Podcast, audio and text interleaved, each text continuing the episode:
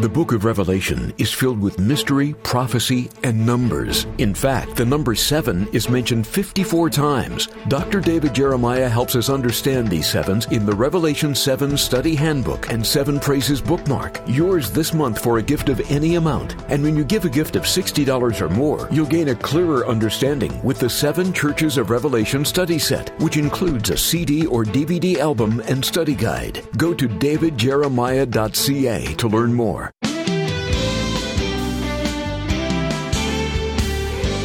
The story of David and Goliath is familiar to believers and unbelievers alike. But you might be surprised by how many fail to understand its real meaning.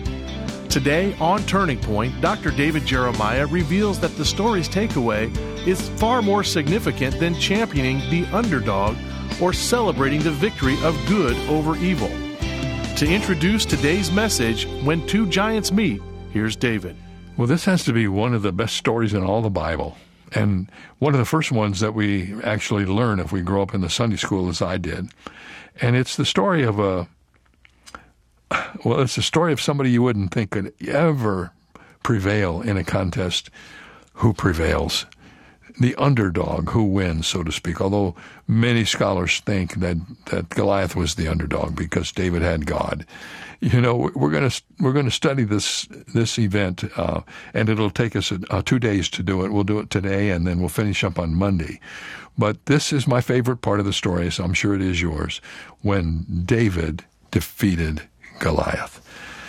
All of the material for this series is chronicled in the two study guides that we've created. Uh, David the Tender Warrior, Volume 1, Volume 2. You can get these study guides from our website. If you go to our website, it will tell you how to do that. And then there is a special resource we have for the month of June that I want to tell you about right now. It's the book called The Focused Life, and it records, it prints, it chronicles the writings of David in his Psalms and the writings of his son Solomon in the Proverbs. I want to explain it. Here's how it works. When you open this volume called The Focused Life, it's leather covered. It's got a beautiful gold embossed title. And what you discover when you open this, it's the scripture. It's five Psalms and one chapter from Proverbs, followed by five more Psalms and another chapter from Proverbs. And when you read this, you can read through Psalms and Proverbs in one month. And many people do this over and over again and allow the words of the Psalms and the book of Proverbs to inundate your life. Psalms will help you relate to God. Proverbs will help you understand life on this earth. And uh, we know packaging this together has been such a great thing. We want to send you this as our way of saying thank you for your gift to Turning Point during the month of June. Friends, um, radio is still very important, very strong, and uh, we still need your help. And so when you send your gift, we want to say thank you in this special way. But we also want to encourage you to be generous and uh, and to be faithful because this keeps going on and we're touching many people every day through the teaching of the Word of God. When you send your gift, be sure to ask for your copy of the book called The Focused Life. Well, here's part one of When Two Giants Meet from 1 Samuel chapter 17. I suppose I could begin my message today by asking how many of you have any giants in your life? How many of you are facing problems of such a magnitude that they seem gigantic as you see them loom before you on the horizon. I need to remind you that the God who helped David defeat the giant of his day is the same God that lives today and whom we serve. And the principles of victory that are found in this chapter for David are transferable concepts to your life and to mine. The chapter, which is rather lengthy, tells the story in quite good detail and it comes to us in three different stanzas. The first part of the chapter is the challenge to the living God. The middle part of the chapter details the champion of the living God. And the final part of the chapter is the conquest by the living God. And as we look at the chapter, we will follow that outline. Notice with me first, as we have our Bibles open to chapter 17, the challenge to the living God we must understand that this chapter is not a story about a young man fighting with a grown giant. This chapter is the story of the conflict of the ages which has gone on since time beginning when Satan first rebelled against God. This is the story of a confrontation of the living God by evil forces. All of it comes down in a moment's time in the valley, and the details of it are laid before us in this chapter. Please note, first of all, the scene of the challenge, verses 1 to 3. The Philistines gathered together their armies to battle, and were gathered together at Shochoh, which belongeth to Judah, and pitched between Shochoh and Azekah in Ephes Dammim. And Saul and the men of Israel were gathered together and pitched by the valley of Elah, and set the battle in array against the Philistines. And the Philistines stood on a mountain on the one side and Israel stood on a mountain on the other side, and there was a valley between them. The picture is not hard for us to imagine. In fact, there is a place in Palestine today that is purported to be the very scene of the battle we are studying. Uh, it is a place where there is a deep ravine between two gigantic cliffs. The picture in the story here is of the battle armies of the Philistines gathered along this side, on this cliff over here. And all of the Israelite armies have come over here to this side, and they're gathered on this cliff. And down in the valley between the two cliffs is this ravine where ultimately the challenge is made and the battle is fought. If the place that is designated by geography people and students of Bible lands is where they believe it is, there is a gap between the two cliffs of about a hundred yards. So it's not far.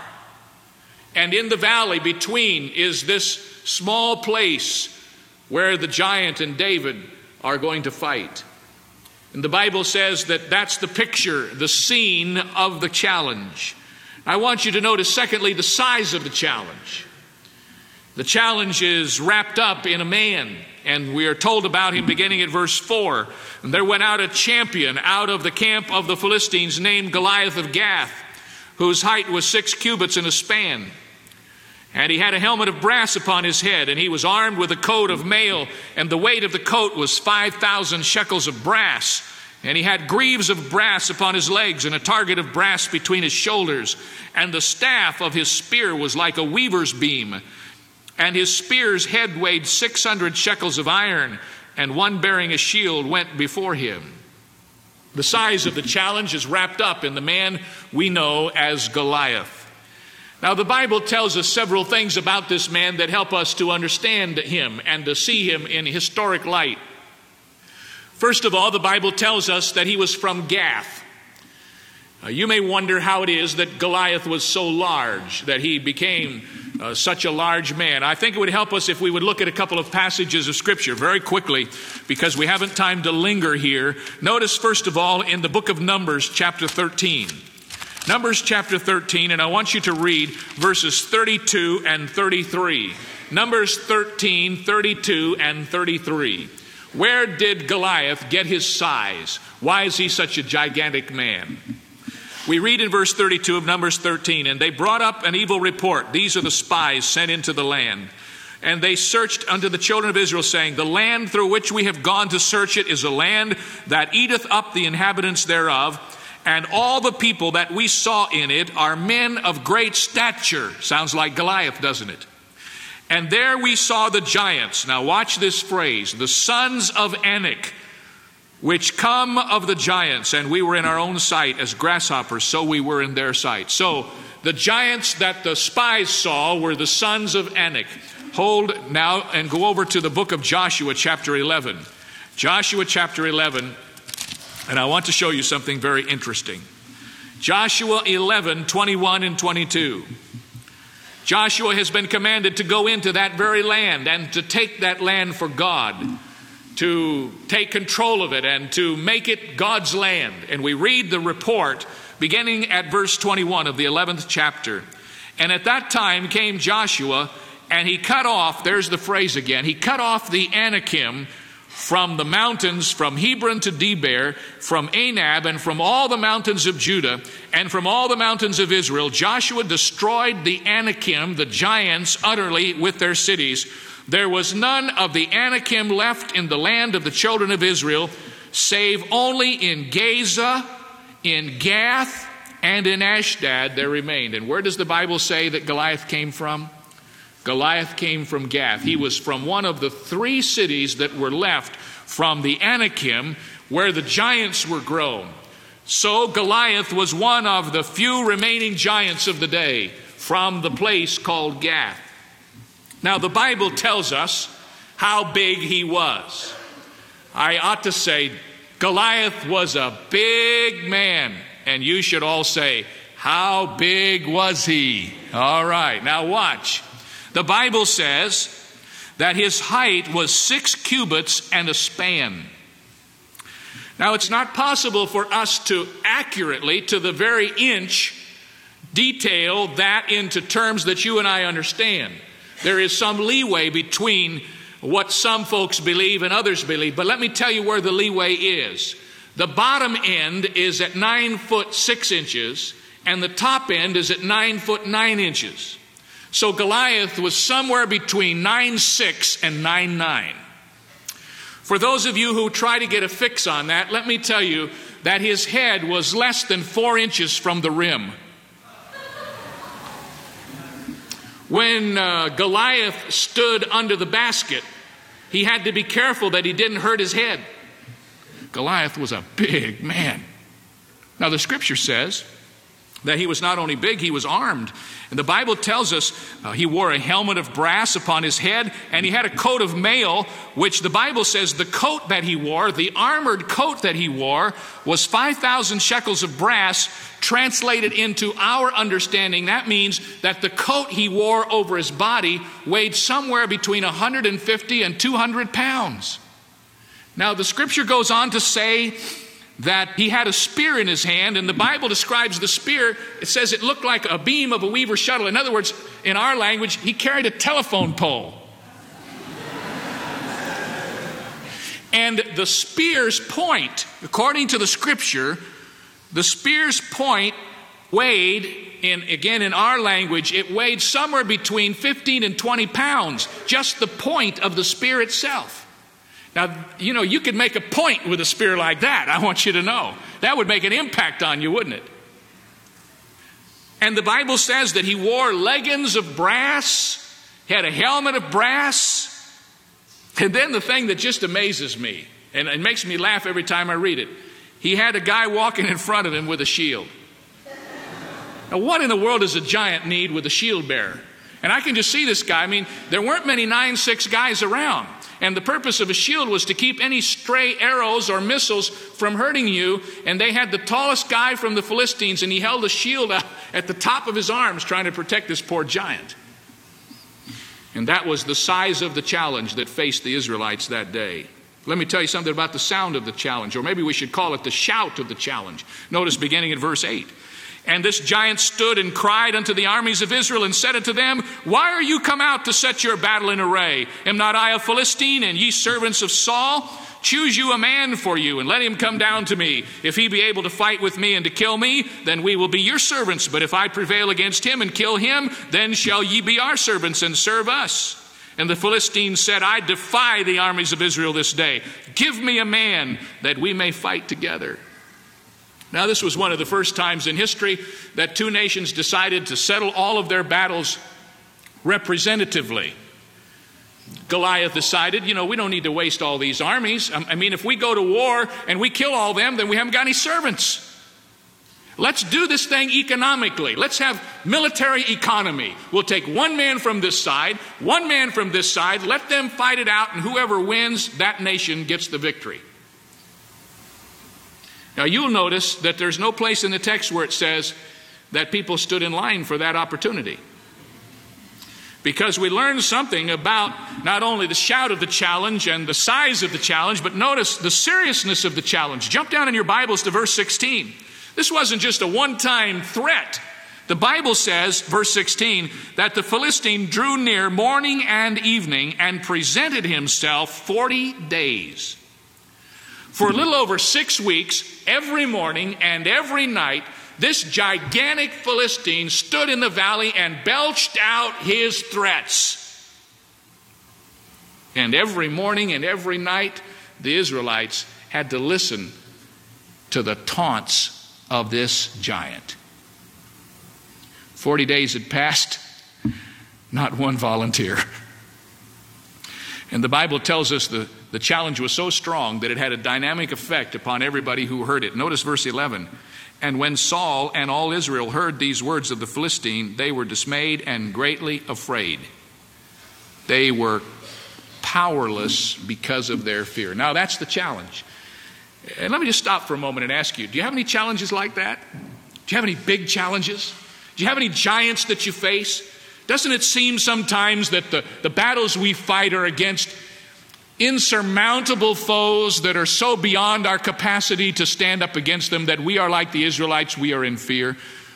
In fact, I couldn't help but think about it. I don't know about you, but you know, I don't have much of a problem with problems in the middle of the day. You know when problems bother me? When I first get up and before I go to bed.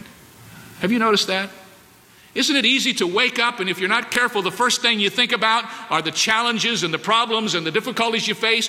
Or maybe then when you pillow your head at night before you go to sleep, if you're not careful, you let all of this negative stuff flood in upon your mind and then you go to sleep. And that's why the next morning you wake up with it again. Every morning and every night, the Israelites were confronted with the challenge they had no answer to, just like many of us are. Enter David and the second stanza of the story, the champion of the living God. The challenge to the living God, now the champion of the living God, verses 12 through verse 40. There are many ways I could describe David as a champion. We could tell the story quickly, and we will do that. But you know, one of the things that excited me because of my love for biography and for narrative, also because of my love for athletics, it seems to me that a heart of a champion is the same no matter what age that heart may beat. Champions today for God are made out of the same stuff of David. And when we talk about being a champion for the Lord, there are certain characteristics that will always be true of champions for God. And I hope that there are among us today some who either are champions growing up or people who aspire to be champions for the Lord. And, and, so I'd like to just suggest to you some of the characteristics of David that are very clear in this record that tell us of the way he thought and why he was the kind of champion that he was. And I believe these are transferable concepts. I truly do. Number one, the first thing we note about David as we begin to read about his entrance into this story is that he was consistent in the routine things. Verse 12 says that David was the son of the Ephrathite of Bethlehem, Judah, whose name was Jesse. He had eight sons, and the man went among men for an old man in the days of Saul. And the three eldest sons of Jesse went and followed Saul to the battle. And the names of his three sons that went to the battle were Eliab the firstborn, and next unto him Abinadab, and the third Shammah. And David was the youngest, and the three eldest followed Saul. But David went and returned from Saul to feed his father's sheep at Bethlehem. The Philistines drew near morning and evening and presented himself forty days. Now, the rest of that little paragraph tells about how David's father told David to go down and take some food to the three boys that were at war. Let me just stop for a moment and point out a couple of things. Eliab, Aminadab, and Shammah went to war. David went back to the sheep. You may wonder how it is that David got back home when the last time we saw him, he was playing his harp before Saul. It's quite evident from verse 15 that David moved back and forth from the palace of Saul to the pasture lands of Bethlehem. He played for Saul sometimes, and sometimes he went back home. And now, with Saul gone off to war to fight the Philistines, there would have been no need for David to stay at the palace, so back he went to the pasture land.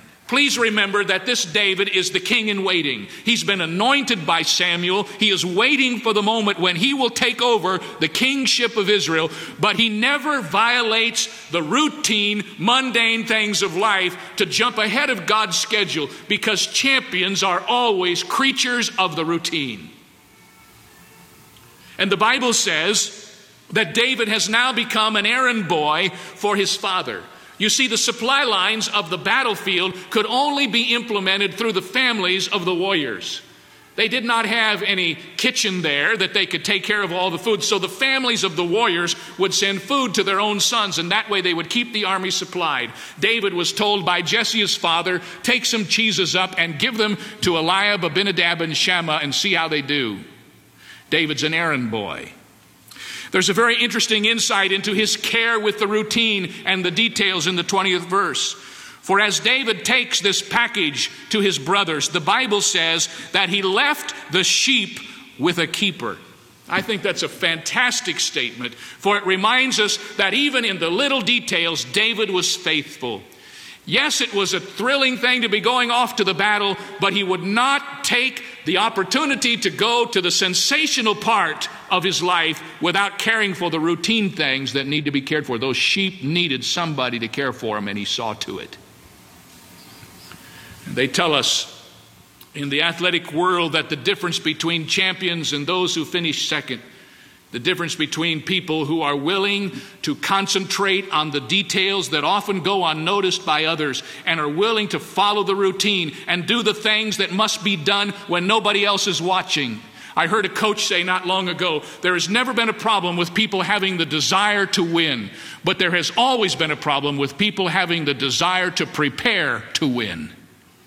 David was a man who wasn't afraid to prepare. He did the routine things carefully. That's why he was a champion, consistent in the routine things.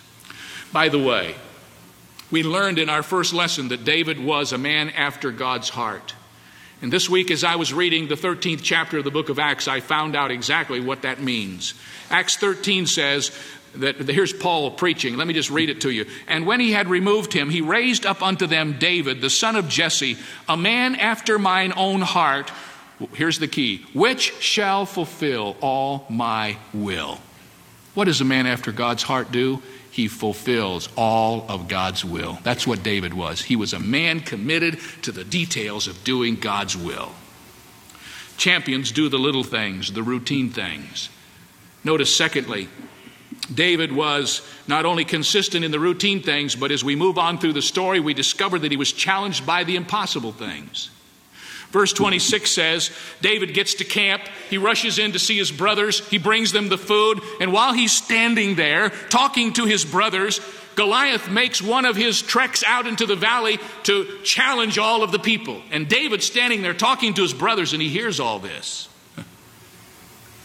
In fact, at the end of verse 23, the Bible says that David hears the Philistine speak according to the same words, and David hears them.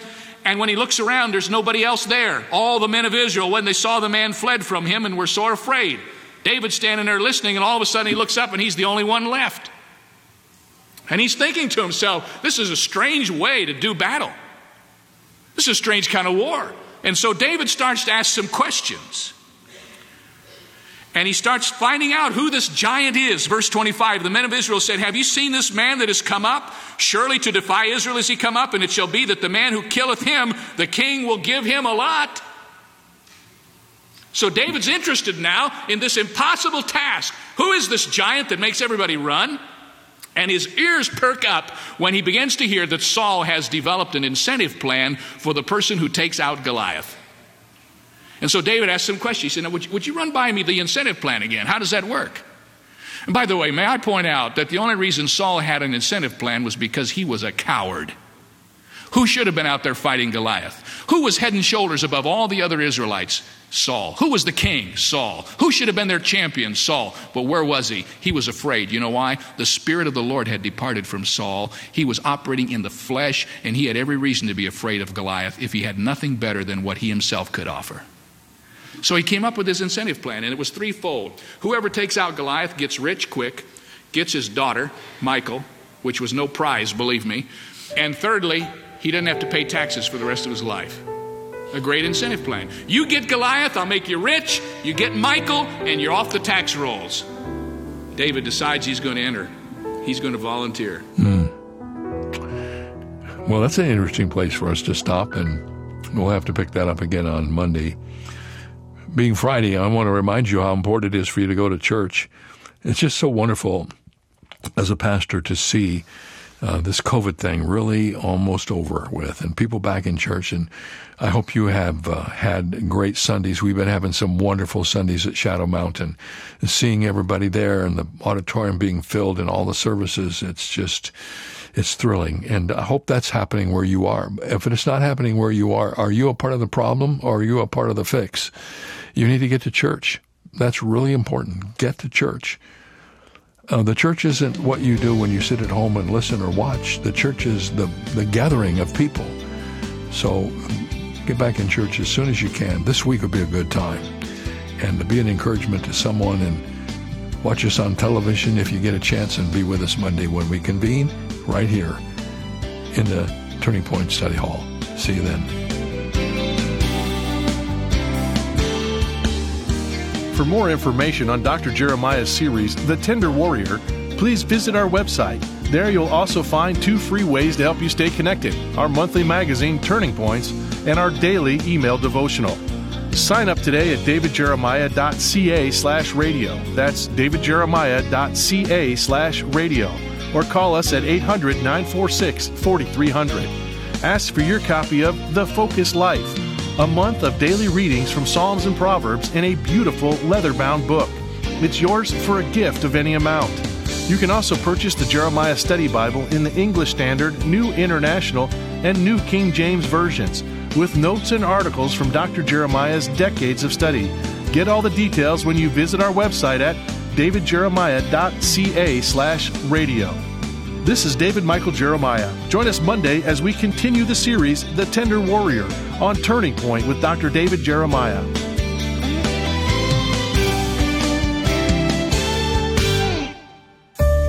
If you've enjoyed today's program with Dr. David Jeremiah, you might be interested in hearing it again at your convenience.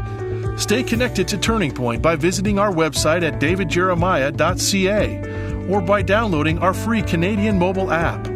The app can be found by searching for Turning Point Canada on your smart device app store. Create an account and order digital resources from today's program with easy one click checkout at davidjeremiah.ca. Did you know that nearly 2 million Turning Point radio programs are broadcast each year? Your support enables Turning Point to continue delivering the unchanging Word of God to an ever changing world. And thanks to our giving challenge, any fiscal year end gift you give until the end of June will be doubled, up to $100,000. You can help Turning Point finish strong by donating today. Call 800 946 4300 or go to davidjeremiah.ca. The 18th century American preacher and theologian Jonathan Edwards was known for his disciplined life. When he was 18 years old, he wrote in his journal, Resolved, that all men should live to the glory of God. Resolved, secondly, that whether or not anyone else lives to the glory of God, I will. Jonathan Edwards wasn't perfect, always living to the glory of God, but he wanted to be. He took seriously the admonition of the Apostle Paul in 1 Corinthians.